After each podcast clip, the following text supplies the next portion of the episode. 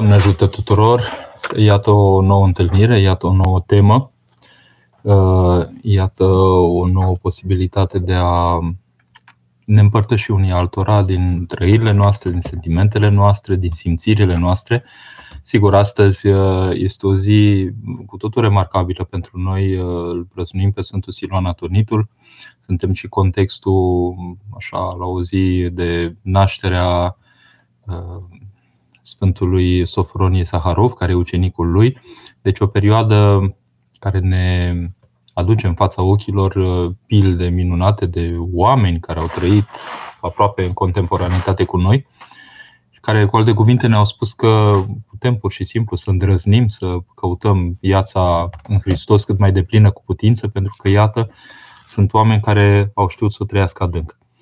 În ceea ce privește titlul întâlnirii noastre, am propus un titlu care poate vă surprinde un pic. Scopul meu nu e neapărat să vă surprind, dar nici nu mă supăr dacă o fac. Este vorba de delicatețea Sfântului, antidot în privința descurajării, hai să spunem, depresiei, deznădăjduirii și așa mai departe. Ehm, cu siguranță că trăim o perioadă care ne dă rațiuni suficiente să ne descurajăm măcar din când în când vedem dificultățile din exterior, vedem că suntem puși sub presiune, uh, vedem că nu ne este simplu să navigăm așa printre, în sfârșit, uh, curenții, să spunem așa, de opinie, de atitudine, ideologici care încearcă să își facă loc în societatea noastră și care ne ating, desigur, și câteodată ne ating în mod dureros. Uh, sfinții, în general, așa cum vedem din viața bisericii, sunt niște oameni, întâi de toate, plăcuți lui Dumnezeu. Plăcuți lui Dumnezeu asta înseamnă că au simțit pentru Dumnezeu o asemenea magnetizare, să spunem așa, o asemenea uh, iubire și desprindere de restul, încât uh, ei cumva sunt cei mai grăitori, simplu fapt că vorbești despre un sfânt, vorbești despre un om care a prețuit întâi de toate prietenia cu Dumnezeu.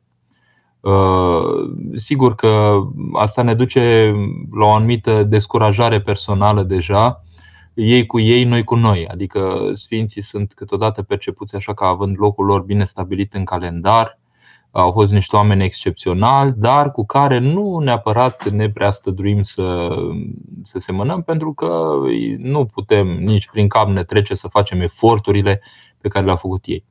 Ceea ce însă ne-ar putea surprinde ar fi faptul că Sfinții se minunează și ei, cel mai probabil, despre taina aceasta milosivirii lui Dumnezeu care a cuprins în chipul acesta atât de deplin.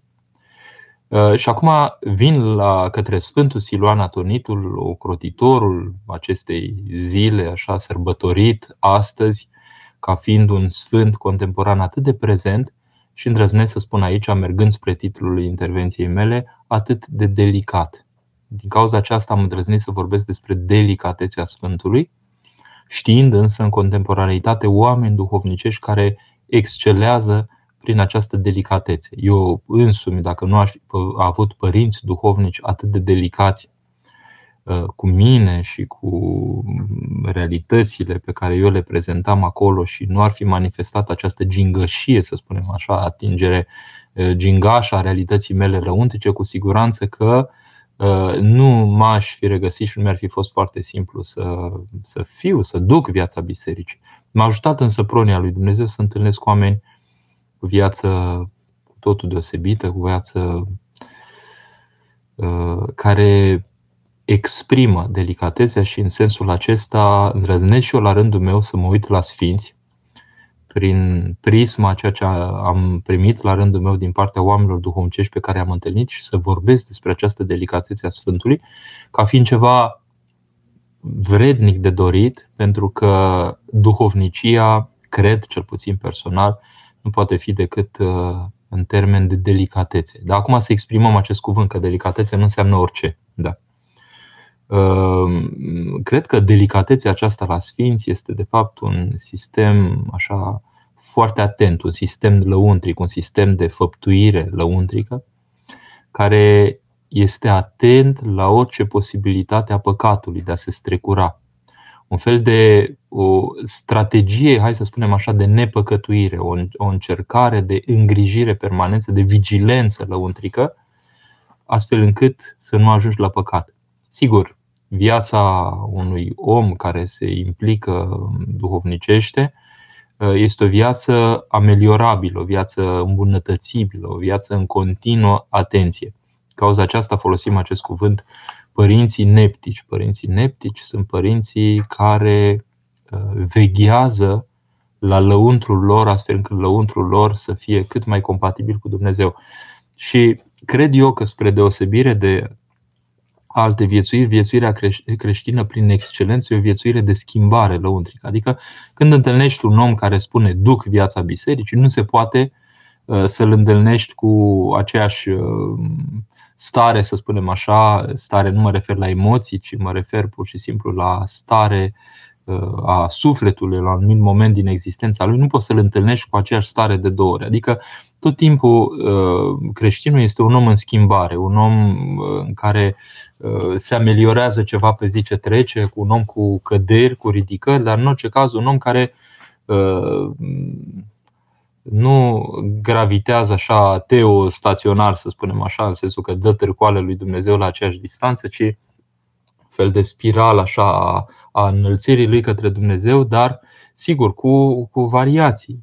Ne uităm la viața Sfântului Siluan, atonitul, și vedem că 15 ani de zile s-a rugat lui Dumnezeu și s-a pocăit așa cum înțelegea el și nu a reușit mare lucru până când a simțit că Dumnezeu este de neînduplecat. Și atunci a primit cuvântul ăla de la Dumnezeu, ține minte în iad și nu deznădăjdui, în sensul că dăți seama că în urma eforturilor tale uh, nu uh, meriți raiul, da? nu meriți să fii alături de mine, Dumnezeu, ci uh, mai curând în partea cealaltă, în iad. Dar nu deznădăjdui, nu te descuraja, pentru că de fapt toată taina este milostivirea mea. Da?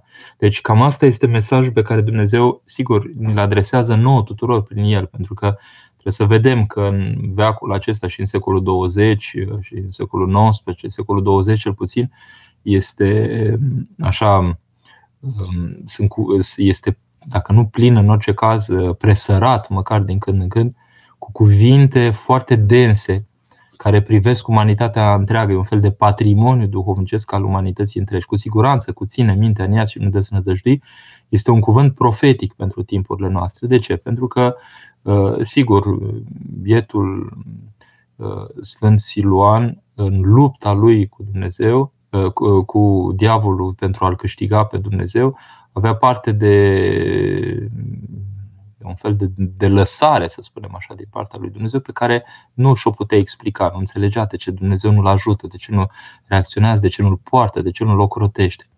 Uh, vrea, de exemplu, să închină lui Dumnezeu și apărea diavolul ca să obțină o închinare uh, din partea lui.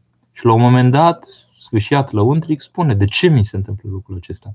Și spune că uh, a primit răspuns la lăuntrul lui că diavolul are puterea să facă aceasta la cei mândri și că cei care se smeresc cu inima au altă posibilitate de făptuire. E, primind cuvintele acestea și ținând mintea în iad, adică considerându-se mai jos decât toată creatura, decât tot omul, dar până la limita aceea de a se descuraja, în clipa când te descurajezi, diavolul are putere.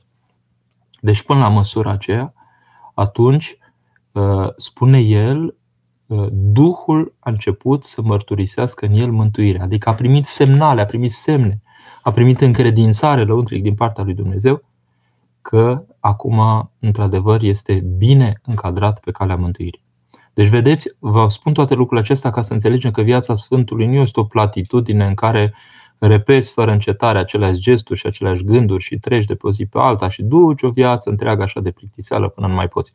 Asta e senzația noastră câteodată în privința sfinților, sau a mea, poate așa, uh, că au răbdat la nesfârșit să facă tot felul de lucruri care, uh, cum să spun, în ultima instanță nu sunt prea atrăgătoare. Dar bun, ei au rezistat și pentru că au rezistat, așa cumva Dumnezeu le-a răsplătit. Nu.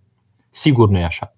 Sigur, e o intensitate de viață și un gust de viață și o bucurie de viață care a izbucnit în ei, care a irumt în ei, care este dincolo de înțelegerea noastră. Ei au primit mângâiere, ei știau precis cine sunt și ce fac în fața lui Dumnezeu. Deci de aia spun că viața Sfântului este dinamică, nu este statică. Și făcând așa, ceea ce ne învață Sfântul Siluan, uh, se ajunge la o robustețe lăuntrică, la o vigoare, la o simțire a Harului, care, și aici vin la uh, tema noastră, este cel mai bun răspuns în lăuntul nostru contra descurajărilor. De ce vorbesc totuși de delicatețea Sfântului? Pentru că delicatețea asta pe care o evoc aici uh, nu e o amabilitate, da? Uh, e foarte drăguț, dar tot în viața Sfântului Sofronie, la un moment dat are loc o discuție, așa, o discuție cu gazda lui el, spune la un moment dat că va merge la mănăstire, că va deveni monac. Era în gazda aici în Paris, era un pictor de succes, se pare, și la un moment dat spune gazda, eu mă retrag spre mănăstire. Vreau să devin sfânt. Și gazda, neștiutoare în locurile duhovnicești, îi spune așa, a, dar asta e foarte greu. Ce era greu pentru ea? Îi spune, pentru că va trebui să fiți amabil cu toată lumea. Deci asta înțelegea, vedeți, era o formă de a înțelege delicatețea, pentru că îl vedea cu delicatețea respectivă, de a considera că sfințenia presupune că ești drăguț și amabil cu toată lumea. Sigur că asta ar fi cel mai ușor față de adevăratele greutăți. Adevărata greutate este răstignirea ta lăuntrică. Dacă nu e sudoare și nu este sânge, nu se întâmplă mare lucru în viața ta sau dacă nu ajungi măcar din când în când să fie o picătură de sudoare și o picătură de sânge. Nu cred că se întâmplă mare lucru în viața noastră. Pentru că împărăția lui Dumnezeu se ia cu, cu, cu trudă, cu violență, spunem acolo, adică cu, cu o râvnă din aceasta care uh, pur și simplu este luptătoare. Revenind acum la delicatețe, noi chiar uh, cântăm într-o parul Sfântului, cel puțin în limba franceză, îl numim așa cel mai delicat dintre sfinți, sau cel mai suav, așa cumva, dintre, dintre sfinți. Ce vrem să spunem despre Sfântul Siluan? Că în robustețea aceasta lăuntrică la care a ajuns, prin conștiința proprii nevrednicii de a gusta ceva din partea lui Dumnezeu pentru că ar fi făcut ceva bun pe pământ, cum spune Sfântul Vasile cel Mare în liturgia Sfântului Vasile cel Mare, da? Uh, nu suntem noi vrednici să considerăm că am făcut ceva bun pe pământ. Uh, în conștiința aceasta propriei nevrednicii are loc o transformare lăuntrică care dă o vigoare sufletului. Și atunci delicatețea Sfântului este de fapt atenta chivernisire a resurselor proprii, astfel încât întâlnindu-ne cu ceilalți să nu-i apeși nici măcar cu o fărâmă, să-i ocrotești, să-i încălzești în răcelile lor lăuntrice, să-i porți spre ceea ce au îndrăznire să facă pentru că își găsesc acolo sprijin în ceea ce au primit din partea lui Dumnezeu în lăuntrul lor și în felul acesta, în relația cu Sfinții, prin delicatețea lor, oamenii înfloresc efectiv. Sunt atâtea mărturii din viața Sfântului Paisia Gheoritu, că îl vizitau oameni diferiți, cu diverse stări sufletești și când ieșeau de acolo unii dintre ei, nu numai că parcă zburau ei, dar ilustrau pe fața lor uh, o plinătate a Harului Dumnezeu. Daniel Tucea, de exemplu, spovedindu-se la duhovnicul, la părintele um, Argatu, de exemplu, se pare că ar fi avut loc o spovedanie lungă, de multe ore, dar când a ieșit de acolo, se pare că sora uh, Daniel Tuce ar fi spus că nu putea să-l privească de strălucirea feței. Da? Deci sunt lucruri cât se poate de concrete care se întâmplă prin faptul că ne întâlnim cu delicatețea aceasta a Sfântului, care este de fapt uh, o capacitate de nerănire a celuilalt și de tămăduire a celuilalt, chiar dacă se ating răni. Când ai atins un punct nevralgic, o zonă care este iritată, da? zona aceea este dificil de atins și sigur că omul urlă de durere. E, și sfinții aceștia sunt oamenii care uh, reușesc pur și simplu să, să, uh, să fie vii, pur și simplu, să fie vii, adică să ocrotească neputința celui de lângă ei și să-i dea viață în pofida faptului că omul acela e rănit și orice atingere l-ar putea zgâlți. Ei reușesc să atingă fără să doară. Ehm, ăsta cred că e cel mai bun răspuns contra descurajărilor. Și atunci vorbim de o atmosferă în duh. care e sănătoasă, pe care o răspândesc cei care se angajează într-o viață duhovnicească, da? Deci prin prezența lor, prin uh, cuvântul lor, prin atitudinea lor, prin privirea lor, prin tot ceea ce am putea spune că ar fi această exprimare de persoană, aceste energii personale. Uh, energiile astea de persoană există, da? Sunt oameni care te mănâncă energetic, cum spunem noi energetic. Sunt energii de persoană, nu sunt energiile astea materiale, da? Dar te, sunt oameni care îți scurg toate energiile și oamenii care te, te mânghe, te hrănesc, te, te, te îmbunătățesc, te îmbogățesc. Da? Simțim că cu unii oameni nu suntem în stare să stăm de vorbă pentru că ne e greu, pentru că ne suc toată energia și sunt oameni care e o bucurie să te întâlnești atât de îmbogățit te simți în urma întâlnirii. Omul duhovnicesc e un om dăruitor prin excelență. Cei mai iubiți oameni în această lume sunt oamenii duhovnicești, pentru că ei sunt cei mai dăruitori. Cine a înțeles ce înseamnă duhovnicia și cine a înțeles darul uh, pe care îl poate primi. Sigur, așa, în general, oamenii cei mai dăruitori sunt cei mai căutați în această lume pentru că contactul cu ei te plasează în poziția de a putea primi darul lor. Dar zic, darurile cele mai adânci care se pot face sunt cele care nu sunt așa de trecătoare, de perisabile, ci sunt uh, vii, pur și simplu. Simți că capeți în lăuntul tău viață. Este un mare dar pe care ți-l face omul, omul duhovnicesc. Uh, și lucrul ăsta se întâmplă și fizic. Da? Adică știm, de exemplu, mi se pare din Pateric sau din locuri în care se vorbește despre experiența din viața monahală, că, de exemplu, erau oameni care, bun, pusnicul lipsea de acasă și au îndrăznit să intre și să-l atingă pe copilul bolnav de patul respectivului și că s-a făcut sănătos. Da? Deci sunt niște realități, energiile acestea sunt benefice, sunt extraordinare pentru, pentru a scoate pe om din suferințele diferite. Dar noi avem în vedere, în special vorbind de delicatețea Sfântului, de capacitatea lui inspirată de Harul lui Dumnezeu de a-i mângâia pe oameni. Vedeți, mângâierea aceasta de unde vine în ultimă instanță? Păi de la Duhul Sfânt. Da? Pentru că Duhul Sfânt este mângâietorul, mângâietorul, Duhul adevărului. Doare să afli adevărul despre tine sau în orice caz să te întâlnești cu adevărul Hristos și să-ți dai seama de neputințele tale, dar în același timp este o cale vindecătoare, o cale, o cale vie, singura de altfel, vie, singura care îți dă viață. Uh, și sigur, lucrul acesta se opune complet la ceea ce constatăm deseori că este o manifestare a zilor noastre. De exemplu, bădărănia. Da. Cât suferim din cauza aceasta. Și pe internet, foarte mult oameni care țin cu tot din adinsul să-și verse neputințele lor, angoasele lor, bădărănia lor, agresivitatea, da. care în realitate vine din frică, vine din anxietate personală, din angoasă, dintr-o proiectare nesigură față de viitor proiectare îngrijorată. Și uh, ca în Evanghelie, așa, cu tare care a căzut sub tâlhare, ca sub gândurile tale. Te apasă gândurile tale, te strivesc. Da. E, la toate acestea răspunde această taină a bisericii, care este duhovnicia și care poartă pe om către a se întâlni cu delicatețea. Delicatețea primirii în brațele lui Dumnezeu. Uitați-vă la părintele care își primește fiul risipitor.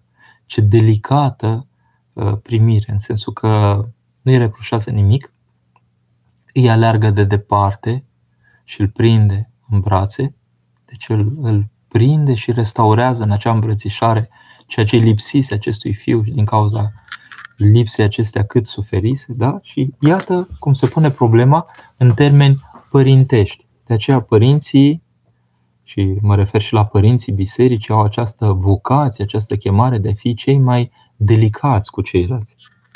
Hai să luăm niște exemple chiar din viața Sfântului Siluan, să vedem un pic cum se ilustrează lucrul acesta. De exemplu, Sfântul Siluan uh, îndemna la nejudecarea neputinței celuilalt. A fost, de exemplu, o scenă la un moment dat în mănăstire, el era econom, nu știu dacă era econom peste și peste ceilalți economi, subeconomi, erau mai mulți economi, uh, adică răspundeau de, de gestiunea aceasta logistică a mănăstirii, de lucrările care se făceau acolo. La vremea respectivă erau mulți monahi, erau mii de lucrători care erau chemați să muncească în mănăstire și uh, a fost o manipulare, să spunem așa, o gestiune proastă a unuia dintre economi vis-a-vis de ceea ce îi se încredințase acolo și la un moment dat, sigur, mănăstirea a pierdut. Nu știm care este prejudiciu, dar cu siguranță s-au resimțit. Și la un moment dat, într-o discuție, n-aș spune la masă sau după masă, undeva acolo, între monah, între economi, cineva a arătat neputința părintele respectiv, spunând că a pierdut uh, mănăstirea din gestiunea respectivă. Și Sfântul Siluan nu a zis nimic, nu a comentat nimic din ceea ce spunea cu tare. Și când a fost cumva un pic interpelat așa, i-a spus foarte grav, i-a spus, de câți ani ești în mănăstire? Și nu mai știu câți i-a spus, de mulți ani, era 20, 30, nu știu cât. Și l-a întrebat, mai auzit vreodată vorbind, spunând despre cineva ceva rău, ceva defavorabil? Nu. Și omul acela a înțeles că Sfântul Siluan avea o atitudine de a nu lăsa să intre în judecarea aproapelui. Pentru că aia însemna uh, irosirea practică a tot ceea ce făcea acolo. Și cu multă gravitate i-a spus la sfârșit, iartă-mă Dumnezeu să te ierte, da? I-a răspuns Sfântul Siluan, învățându-l cât de serios e a nu ne ocupa de neputința aproape. Vedeți delicatețea. Uh, să nu credeți că um, lucrurile astea se petrec numai în interiorul mănăstirii. Da? Uh, de exemplu, era un soț înșelat, de exemplu, de soție, de fapt soția. Uh, el a plecat la război, dacă mi amintesc bine, și când s-a întors, a aflat că soția se întâlnise cu altcineva între timp și rodise și un copil. Și vă dați seama cum aștepta soția pe soțul care venea acasă și Sfântul Siluan îl sfătuiește pe omul acesta să nu facă nimic rău și să primească copilul acesta și să o primească pe soție și să o ierte. Și omul a făcut exact așa și când a ajuns acasă, a luat și pe copilul acela, l-a strâns în brațe și a strâns în brațe soția. Și stau și mă minunez și mă gândesc ce recunoștință i-a purtat soția respectivă pentru mărinimia aceasta de suflet a soțului, dar mărinimia aceasta nu venea în chip natural dacă nu avea disponibilitatea aceasta de ascultare către un om inspirat de Dumnezeu, care i-a lărgit sufletul atât cât putea sufletul respectiv atunci să primească, spre o comportare mai largă, mai bogată, mai adâncă, mai, mai în Dumnezeu. Și câtă tămăduire s-a produs în familia aceea, ce s-ar fi întâmplat? Să o respingă, să o judece, să o lase pe drumul, să se ocupe de copii, nu zic să plătească pensie alimentară, da? și așa mai departe. S-ar fi în ziua de azi poate s-ar fi uitat ca într-un carfur din asta imens în lumea aceasta și ar fi zis, bun, dar sunt atâtea fete frumoase, mai înșelat, am dreptul și în Hristos, da? pentru că desfrânarea este pricină de separare în cuplu, singura de altfel, așa care n-ai, e o lovitură a cuplului. Și nu a făcut lucrul acesta, nu a căutat lucrul acesta, ci a căutat să ierte. Vă dați seama și ce binecuvântare a fost în familia respectivă și cum i-au crotit pe cei doi Dumnezeu pentru disponibilitatea aceasta de iertare. Un al treilea exemplu uh, de a nu judeca pe ceilalți. Se pare că în Sfântul Munte la un moment dat a venit un predicator așa ortodox, erau mai rari la vremea respectivă să vină în Sfântul Munte să trăiască după aia în Occident și el spunea, se lăuda cumva cu cât de tare infiera pe ceilalți pe care îi întâlnea eterodoxi, spunându-le toate neputințele lor și înfierând practic practicile lor. Și Sfântul Siluan îl ia simplu așa și spune, uite, nu merge așa. Auzi ce îi spune? Nu merge așa. Ă, se roagă la Maica Domnului. Da, se roagă. Bravo, spune bine faceți și să încurajezi să roage la Maica Domnului. Cu tare fac? Da, bine fac, așa. Și spune, încurajează în lucrurile bune, că dacă îi vei descuraja în privința acestor lucruri, ei știu că sunt niște lucruri bune și nu te vor asculta. Încurajează-i spre lucrurile acestea bune și adaugă față de acestea lucrurile bune pe care încă nu știu să le facă, dar care ar putea să le facă acolo. Da. Vedeți, toate lucrurile acestea, ca să mergem spre o încheiere, țin de o delicatețe a prezenței personale. Uh, vorbim de delicatețea Sfântului, sigur, dar noi nu vorbim de sfinți ca să se așeze mai bine în calendar și pe noi să ne lase în pace, și vorbim de delicatețea Sfântului pentru că este posibilitatea pur și simplu pentru noi toți să fim vii, să, um, să mergem pe urmele lor, să ne inspire viețile lor, să ne inspire căutările lor și să căutăm la rândul nostru să fim vii. Pentru că, în ultimă instanță, viul ăsta ne interesează. Sfântul e un om viu, viața bisericii ne vorbește despre viu, Dumnezeul nostru este viu, spune Mântuitorul, este a celor vii, nu a celor morți, și cei vii sunt cei care se împărtășesc din viul lui Dumnezeu și atunci uh, devin și ei vii. Vedeți, lucrurile acestea poate că ni se par simple sau poate că în simplitatea lor nu le-am gândit încă, nu le-am problematizat, dar ele există pentru viața noastră. Și, de exemplu, de ziua Sfântului Siluan, ce putem face mai bine? Bine, să participăm la Sfânta Liturghie. Minunat! Să ne rugăm Sfântului Siluan să ne ajute. Minunat! Să citim viața și scrierile. E minunat! Să vedem dacă putem aplica ceva în existența noastră din ceea ce spune el. E minunat! Și mai mult decât atâta, să ne dăm seama că ei au fost niște oameni ca și noi cu o disponibilitate, desigur, uriașă față de a noastră, de a împlini cuvântul evanghelic, de a se întâlni cu Hristos în viața lor. Dar nu au fost de la început la așa. Au și oscilat. Sfântul Siluan Atonitu, de exemplu, a avut și o perioadă în tinerețe mai zbuciumată, mai tulbure, mai ca Domnul a descoperit lucrul acesta. Da? La un moment dat a dat un pumn atât de puternic cuiva că era să-l omoare. Da? Deci sunt niște realități care țin de de viața la sat, de disputele de acolo, de căutările de a uh, cuceri o fată, de toate lucrurile acestea care cumva sunt firești, dar care pot să, uh, să, să iasă greșit, să spunem, printr-o orientare la o vârstă uh, care nu este atât de înțeleaptă. E, și totuși, omul care vrea să facă ceva cu viața lui, nu rămâne la nivelul acesta, ci caută să fie mai adânc. Și atunci lucrurile se pot petrece diferit.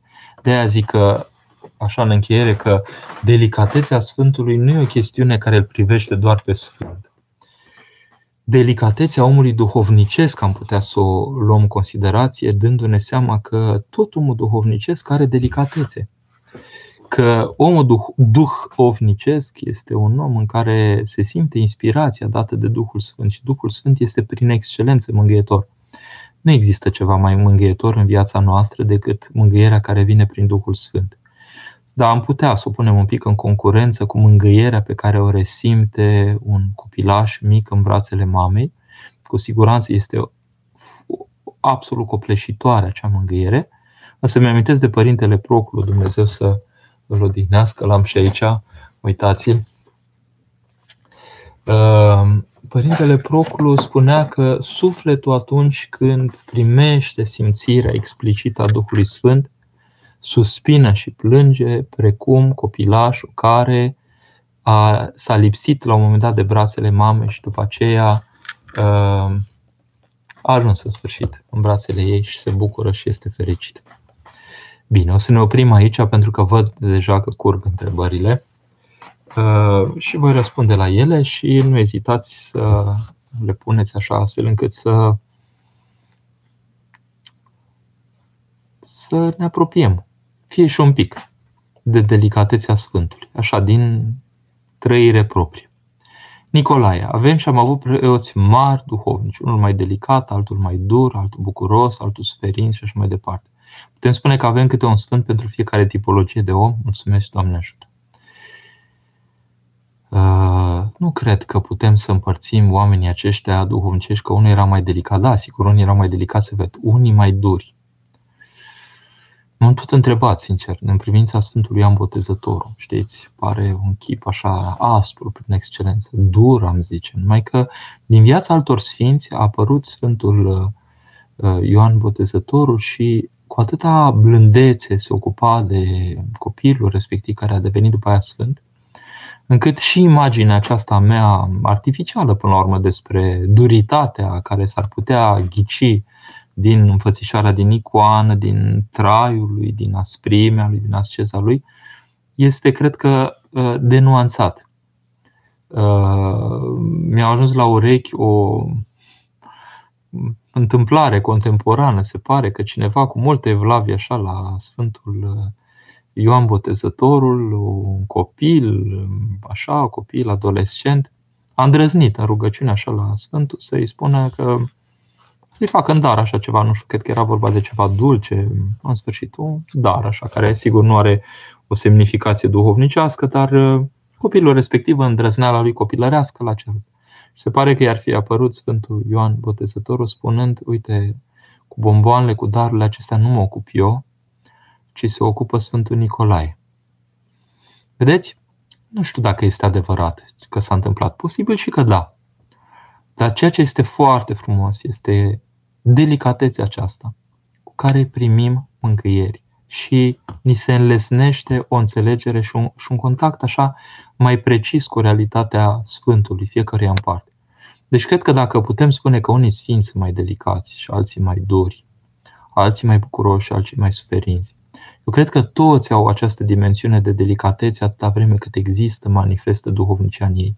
Numai că n-au văzut-o neapărat tot omul. Adică ei, de exemplu, când spovede sau când uh, cei care au fost ierari sau preoți, cu siguranță că delicatețea asta s-a manifestat mult în contactul acesta nemijlocit cu omul. Și eu, de exemplu, reușesc să fiu mai delicat și mai puțin aspru, cum câteodată sunt considerat a fi, în contactul acesta nemijlocit de la spovedanie, unde acolo mi-e firesc cumva să, să, să îmbrățișez sufletul respectiv cu mângâiere.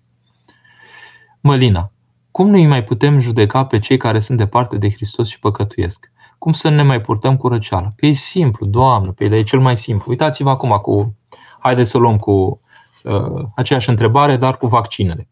Cei care s-au vaccinat. Dea Domnul să fie vaccinele astea minunate. Da? Dea Domnul, minunate să fie.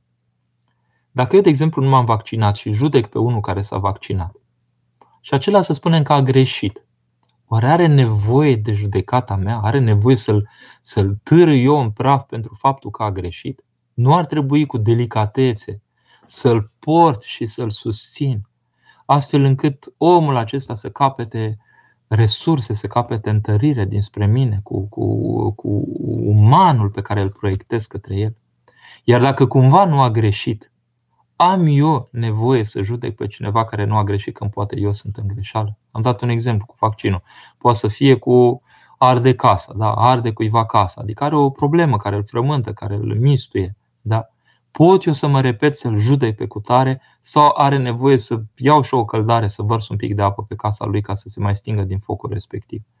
Cum să îi judec pe cei care sunt departe de Hristos? Păi nu, nu în poziția cea mai, cea mai primejduită și cea mai, cea mai chinuitoare, până la urmă, cea mai neașezată, cea mai uh, expusă, să spunem așa. Da? Deci cu atât mai mult oamenii respectiv nu pot să-i judec. În contra, acolo arde toată casa, acolo trebuie să arunc cu apă, da? cu apă vie să se stingă focul respectiv. Doamne, nu-i lăsa. Doamne, cum ai făcut minuni cu tâlharul pe cruce, bucură pe oamenii ăia, arată-te lor, dă-le viață și așa mai departe. Da? Deci cu atât mai mult, Mălina, cu oamenii ăștia trebuie să ne purtăm cu atâta delicatețe, încât Dumnezeu, prin noi, să-i poată real îmbrățișa pe oamenii respectivi, pentru că oamenii respectivi sunt niște răzvrătiți cel mai adesea, care nu au beneficiat de Uh, adevărata îmbrățișare a lui Dumnezeu. De aia sunt așa. Dacă ar fi întâlnit cu Dumnezeu cum am întâlnit eu cu el, de exemplu, nu mai erau atei, că nu mai au cum să fie. Da. Deci nu au primit ce am primit eu, de exemplu. Mihaela, doar taina Sfintei Spovedanii și taina Sfintei Împărtășani ne ajută să depășim toate încercările vieții noastre, dar și încercările din aceste vremuri destul de grele. Mihaela. Toată viața bisericii e o taină. Noi tot împărțim în șapte taine, în mai multe taine și așa mai departe. Bun, taine, taine, taine. Biserica e taină, e trupul lui Hristos. Păi nu e o taină că uh, Dumnezeu vrea să locuiască în oameni. Nu e o taină că s-a arătat pe pământul acesta. Nu e o taină că are posibilitatea Dumnezeu să se facă arătat și cunoscut oamenilor până la capătul timpului, să spunem așa, E, e, e o taină. Eu trebuie să trăiesc taina bisericii, Mihaela. Deci taina Sfintei Spovedanii și taina Sfintei Împărtășanii sunt două din taine, da? Dar de fapt sunt, e, sunt esențialul, dacă pot să spun, privind viața mea. Dar lucrurile sunt și mai cuprinzătoare. Adică taina, prin excelență, este Hristos, Fiul lui Dumnezeu făcut om.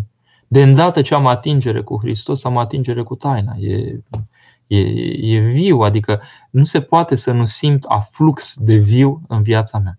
Și sigur că pentru mine e ca la GPS, o tot spun așa. Una e să vezi până la capătul străzii, așa că te uiți tu de la volan, cam cum e strada. Și altul e să aibă cineva o perspectivă asupra lucrurilor care este perspectivă de altitudine, de sus. Da? E, Dumnezeu are perspectiva aceasta. Și singurul lucru care ne, ne, ne expune în fața lui Dumnezeu este dorința noastră cu orice preț să ne spargem capul și să nu-L ascultăm. Hristos se ascunde în poruncile Lui, numai să, să vrem să facem ceva cu poruncile Lui Hristos. Nu să le ținem cu evlavie în bibliotecă fără să le vedem. Da?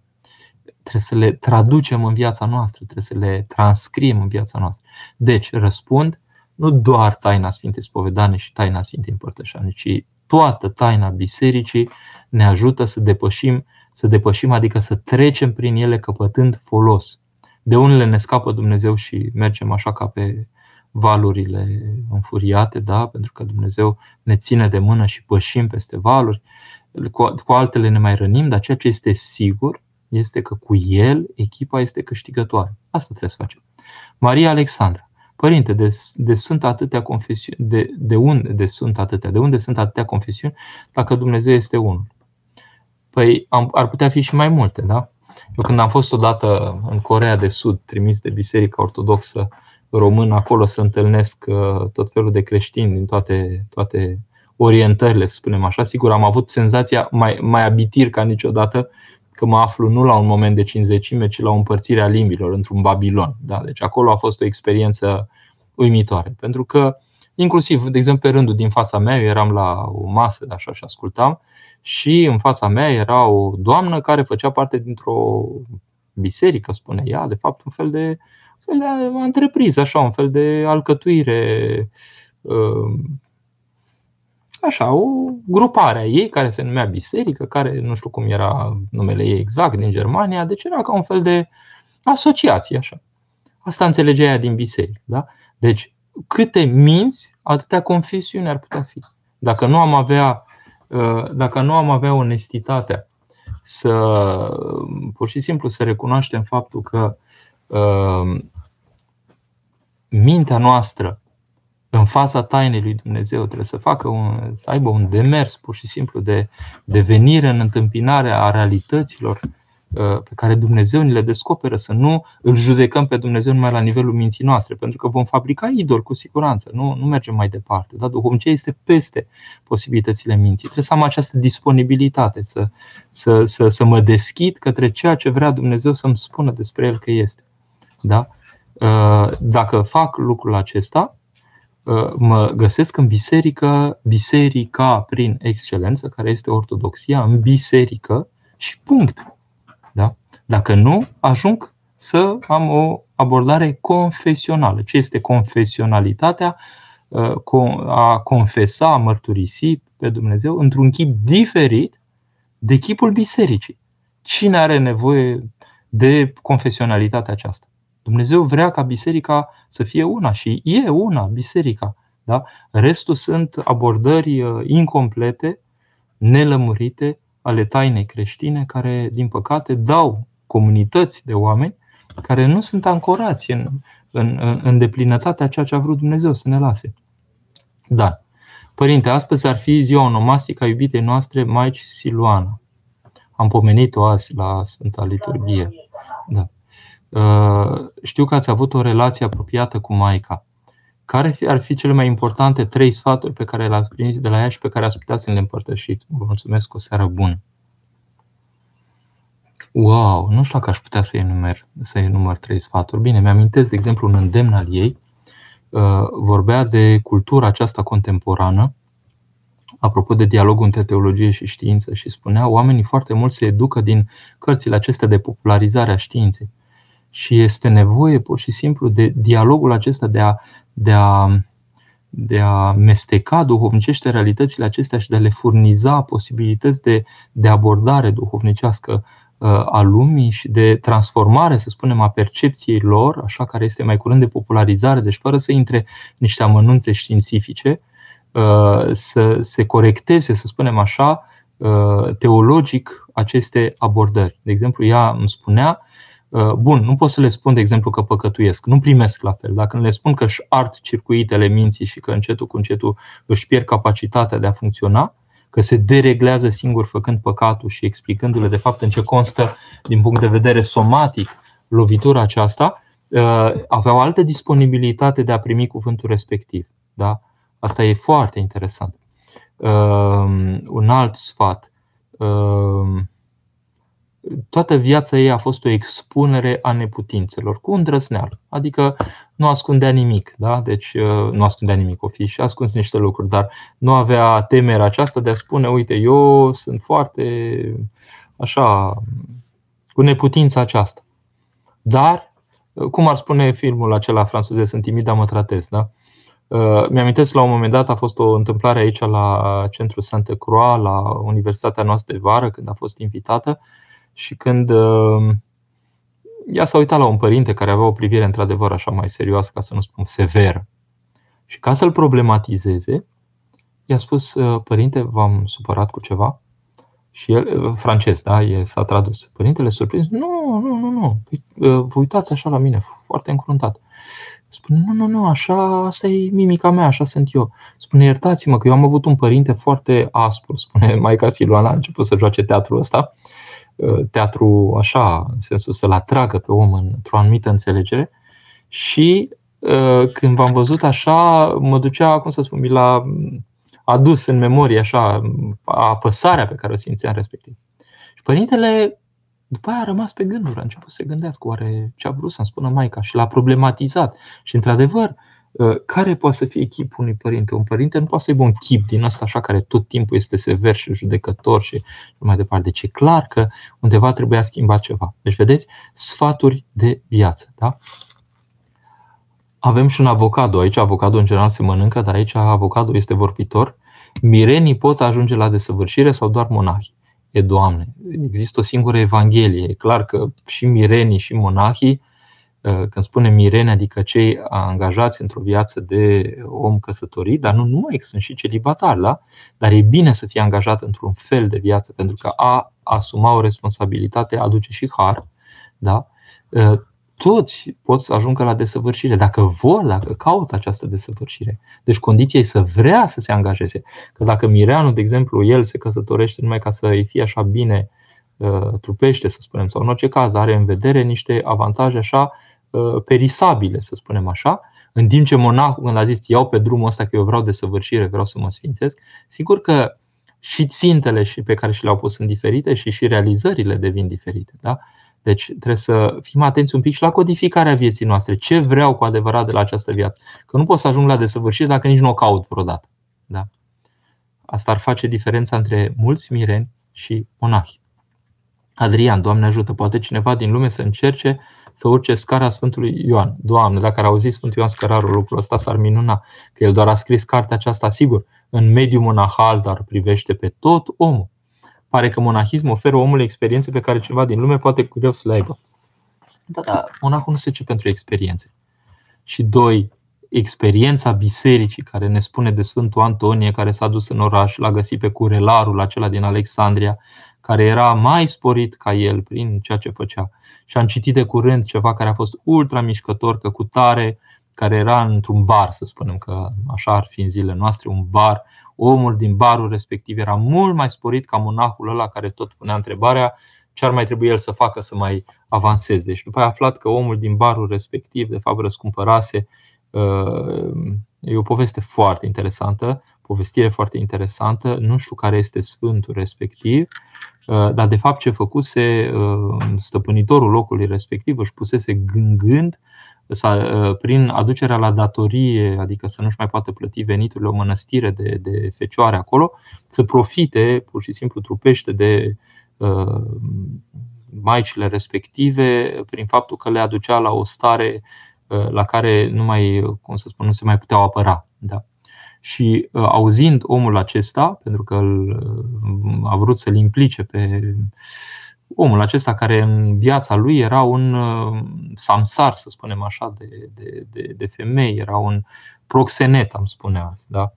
Și auzind lucrul acesta, uh, le-a salvat pe maicile respective, a căutat și și-a vândut mult din banii lui și le-a îmbrăcat în haine monahale femei prostituate și când uh, respectivul a vrut să le, așa să le ia, să le ofere pe acestea care aveau o viață desfrânată și care ar fi fost, s-ar fi pretat, între ghilimele, la misiunea aceasta.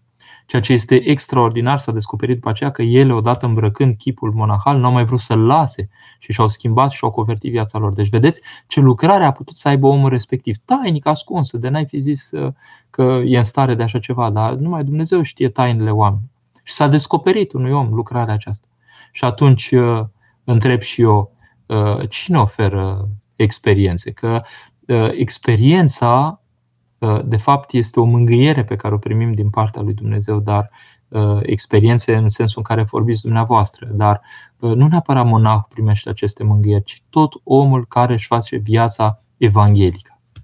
De, pute, de unde putem cumpăra cartea Părintelui Procru? Acum, ce am eu aici este primul exemplar. Uitați, am și scris uh, că e primul exemplar adresat soției mele.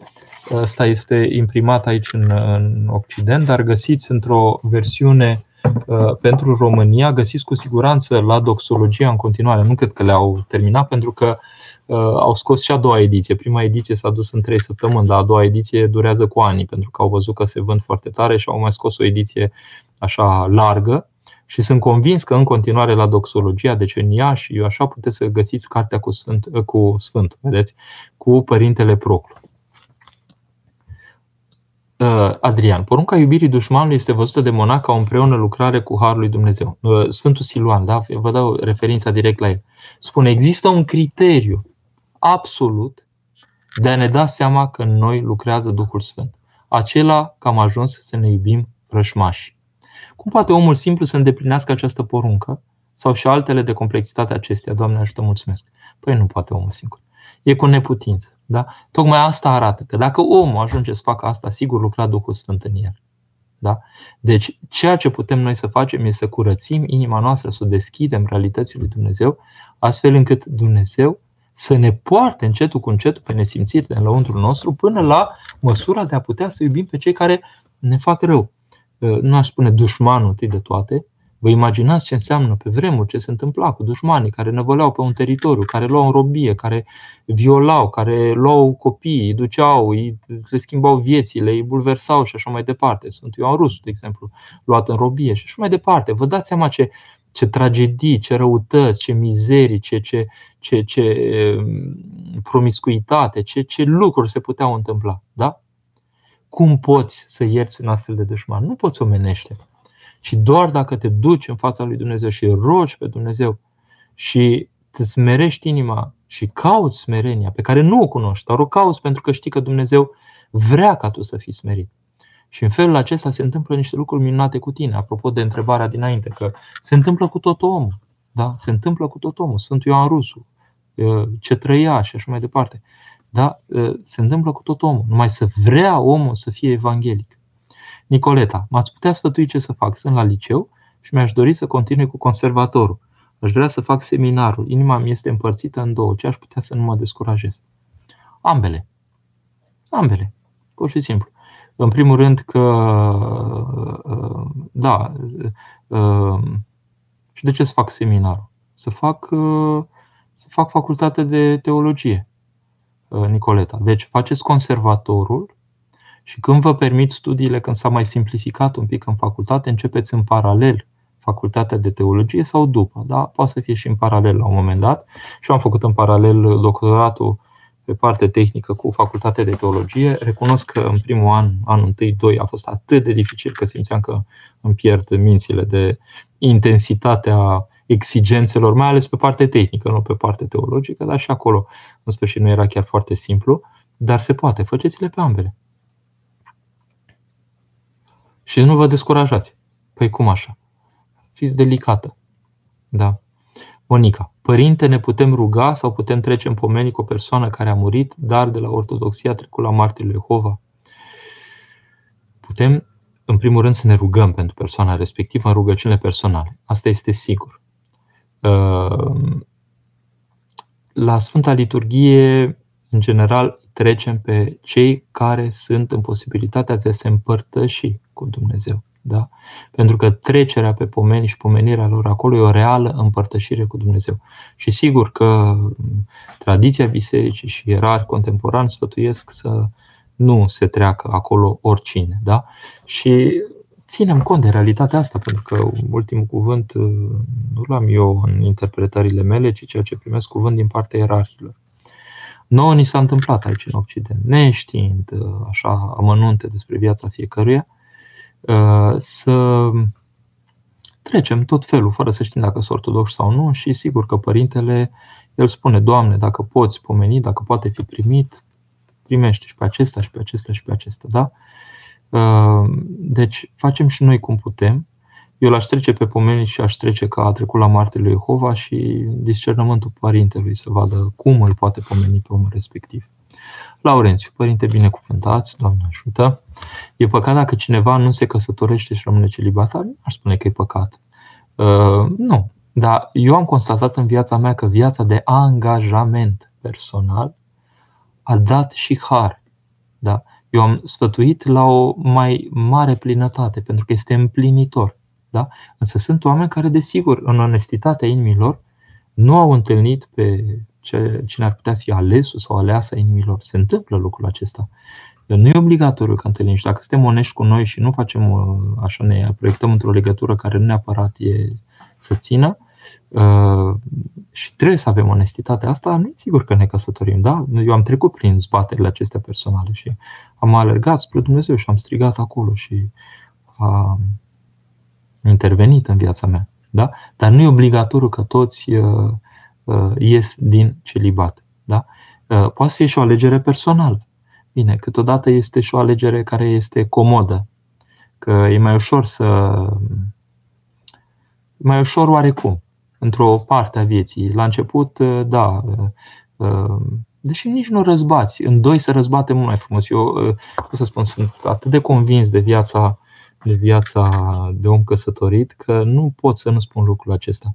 Adică când sunt doi împreună, răzbat altfel. Și când vin copiii, este atât de mare bucurie să dăruiești către ei, că nu mai, uh, cum să spun, te apasă atât de tare dificultățile de a putea să asiguri chiar tot ce vrei tu să asiguri. Și după aceea când încep să crească, și vezi cum se dilată posibilitățile tale de, de comuniune cu unul, cu altul, cum, cum, cum pur și simplu se lărgește și se împlinește și se îmbogățește viața ta cu, uh, cu delicatețe, îndrăzne să spun, a celor din jur, cu, atunci când e, desigur, cu, uh, cu prezența lor, pur și simplu, caldă de viață.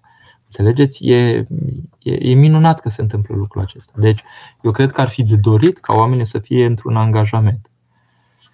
Cum să ne rugăm pentru a ști care e voia lui Dumnezeu pentru viața noastră? Răspuns precis primit din partea starețului Efrem al Mănăstirii Vatopet, cuvânt esențial pentru viața mea, ascultarea de duhovnic. Da? Ascultarea de duhovnic.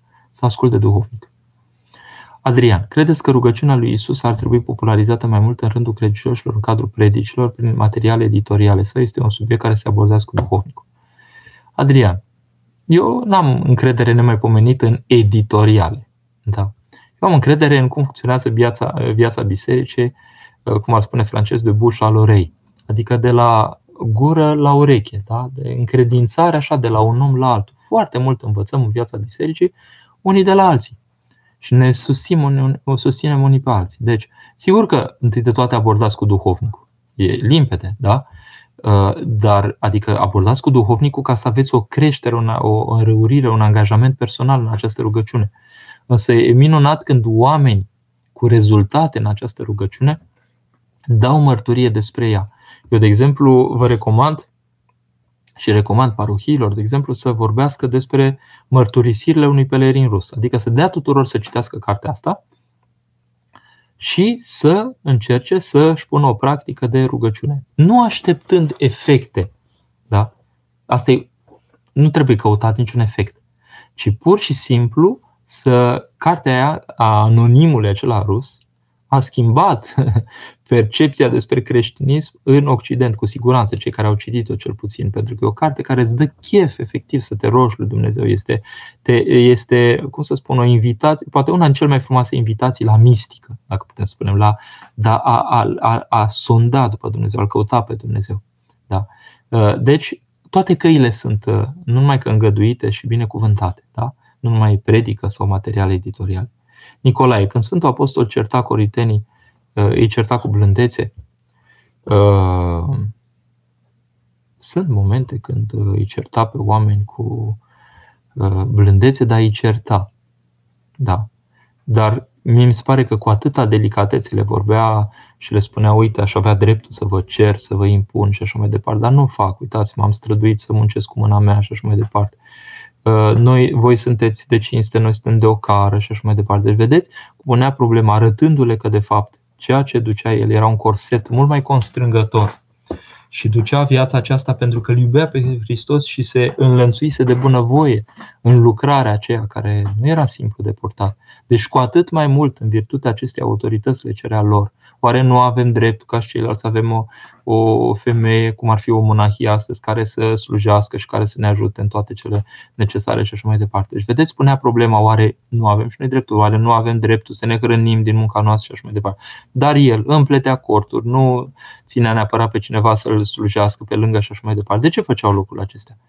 Pentru că vroia pur și simplu să fie într-o slujire al Dumnezeu care să nu oblige pe nimeni și să nu fie el slujit, ci el să slujească. Da? Deși aveau nevoile lor. Și sigur că comunitatea venea și în întâmpinarea nevoilor lor, măcar din când în când. Dar vedeți cât timp era în putere, muncea, făcea corturi, împletea corturi, adică exercita și meseria aceea. Mântuitorul oare nu a învățat tâmplăria și așa mai departe. Uh, Maria, dacă plătim pomenirile pe întreg anul, mai este nevoie de ce mai este nevoie de cel săptămânal dat la Sfânta Liturghie, mulțumesc și binecuvântat. Asta, Maria, este în funcție de părintele respectiv. Dacă, de exemplu, ă, îi spuneți, vă rog să pomeniți tot anul, el spune când pomenesc, duminica. Păi dacă pomenesc duminica, e clar că nu mai adaug altele. Sau ă, pun pe, pot să am un, un pomenic pe tot anul pe care părintele, noi avem un teanc de pomenice pe care le scoatem și începem să le pomenim așa par de fo, adică le pomenim automat, cum să spune, în fiecare duminică, pentru că oamenii au plătit o perioadă mai îndelungată și pe acelea le pomenim, plus cele care vin în duminica respectivă. Sigur că pomencele mai evoluează, că uh, unii au trecut la cei adormiți sau se mai adaugă alții sau se mai scot alții, poate. Da? Deci să avem un pomenic pus la zi și în locul unde am mm, plătit pe tot anul, de exemplu, sau cât pe o perioadă mai, mai uh, lungă, Uh, părintele să-mi spună când pomenește. Că dacă pomenește la liturghii din timpul săptămânii, de exemplu, nu se suprapun pomenirile și atunci nu e nicio problemă. Da? Bine. Uh, cam suntem la sfârșit și văd că nu mai sunt întrebări. De obicei mi se cere un gând de sfârșit, așa în ultimul minut în care intrăm acum. Uh, m-am bucurat să vă vorbesc despre delicatețea la care am putea tinde și noi, văzând sfinții cât de delicați au fost cu oamenii care aveau nevoie de bunăvoirea lui Dumnezeu. Sfântul este delicat pentru că este un om uh, locuit de Dumnezeu, locuit de Duhul Sfânt, inspirat de Duhul Sfânt, mângâietor prin excelență, chiar dacă unii par mai aspri, sunt și oameni care par mai cu asprime, dar în spatele asprimii respective se găsește duioșie și blândețe și delicatețe cu oamenii. Da? Deci să nu credeți că e cineva așa cu asprimea inimii și uh, este doar cu asprimea inimii. E o modulare așa. Uitați, acum îmi vine gândul la sfârșit să vă zic că icoana aceea cu Sfântul Ioan Botezătorul care îi sperie pe turci, uh, care se găsește în, mănăstire, în schitul prodromul de la Sfântul Munte fața aceea înspăimântătoare i-a scos de acolo din schit și i-a alungat. Da? Deci m-am uitat mai de aproape la icona respectivă. Că te mai de aproape, e, lucrurile sunt nuanțate. De la distanță pare un om încruntat așa care e în stare să te spulbere pur și simplu. Dar când te uiți de aproape, lucrurile cred că se văd diferit. Eu cred că dacă te apropii de Sfânt, cu smerenie, cu rugăciune, cred că Sfântul se vede foarte diferit de cum ar părea așa la o primă vedere, chiar și cei mai înfricoșători așa. Da? Deci cred că în sensul acesta uh, trebuie să îndrăznim pur și simplu să ne apropiem de ceea ce au exprimat Sfinții în viața lor și oamenii duhovnicești, cu siguranță că au exprimat și delicatețe. Și apropo de descurajare, deznădejde, întristare în zilele noastre, delicatețea aceasta a omului duhovnicesc, datorată unei robusteți lăuntrice care se instalează în el, ne poartă și pe noi către vindecare lăuntrică. Adică delicatețea se manifestă prin faptul că având răni, nu ne apasă nimeni pe ele, ci ne ating atât de delicat încât dacă ne-ar fi atins altcineva durea tare, dar când ne atinge un om tămătuitor, e, simțim că ele merg spre vindecare. Asta este delicatețea de care vorbeam. Nu e o amabilitate oarecare, exterioristă, așa, ci e pur și simplu faptul că îi pasă de tine, că te poartă în fața lui Dumnezeu, că te iubește și că te vede rănit și nu trece pe lângă tine, ci încearcă să-ți uh, lege rănile, să-ți le vindece. Asta este uh, delicatețea. Și dacă uh, observăm și avem ochi să vedem că există o astfel de delicatețe, m-aș bucura măcar cei care m-au urmărit în seara asta să se poarte altfel. Într-o societate în care, hai să ne dăm seama, în România cel puțin văd multă agresivitate și bădărănie și așa duh din acela certăreț, judecător, cât de important ar fi să ne vedem noi de ale noastre și să nu ne grăbim să judecăm nici public, nici în privat pe aproapele nostru care greșește. Să-i susținem pe cei care ne conduc cu delicatețea aceasta a prezenței noastre, uh, nejudecătoare, negrabnice la judeca frecându-ne mâinile așa satisfăcuți că uite și acela greșește și eu pot să fac toate mizerile dacă el greșește, cum spunea cineva care era la aeroport când veneam din uh, România spre Franța și a început să-mi vorbească de cei mai mari, spunând, păi ce, eu sunt hoț, păi uite ăia de sus, ăia sunt cei mai mari hoți. Nu, privirea noastră să fie delicată, privirea noastră să fie orientată spre, spre, spre binele care se întâmplă în lume, spre binele smerit, spre binele ascuns, să-l vedem, să-l observăm și să încercăm să-i ajutăm pe oameni real prin prezența noastră. Să fim o binecuvântare pentru oameni. Bine, Dumnezeu să ne binecuvinteze, spor cu toată viața noastră în Hristos, să ne vedem cu bine.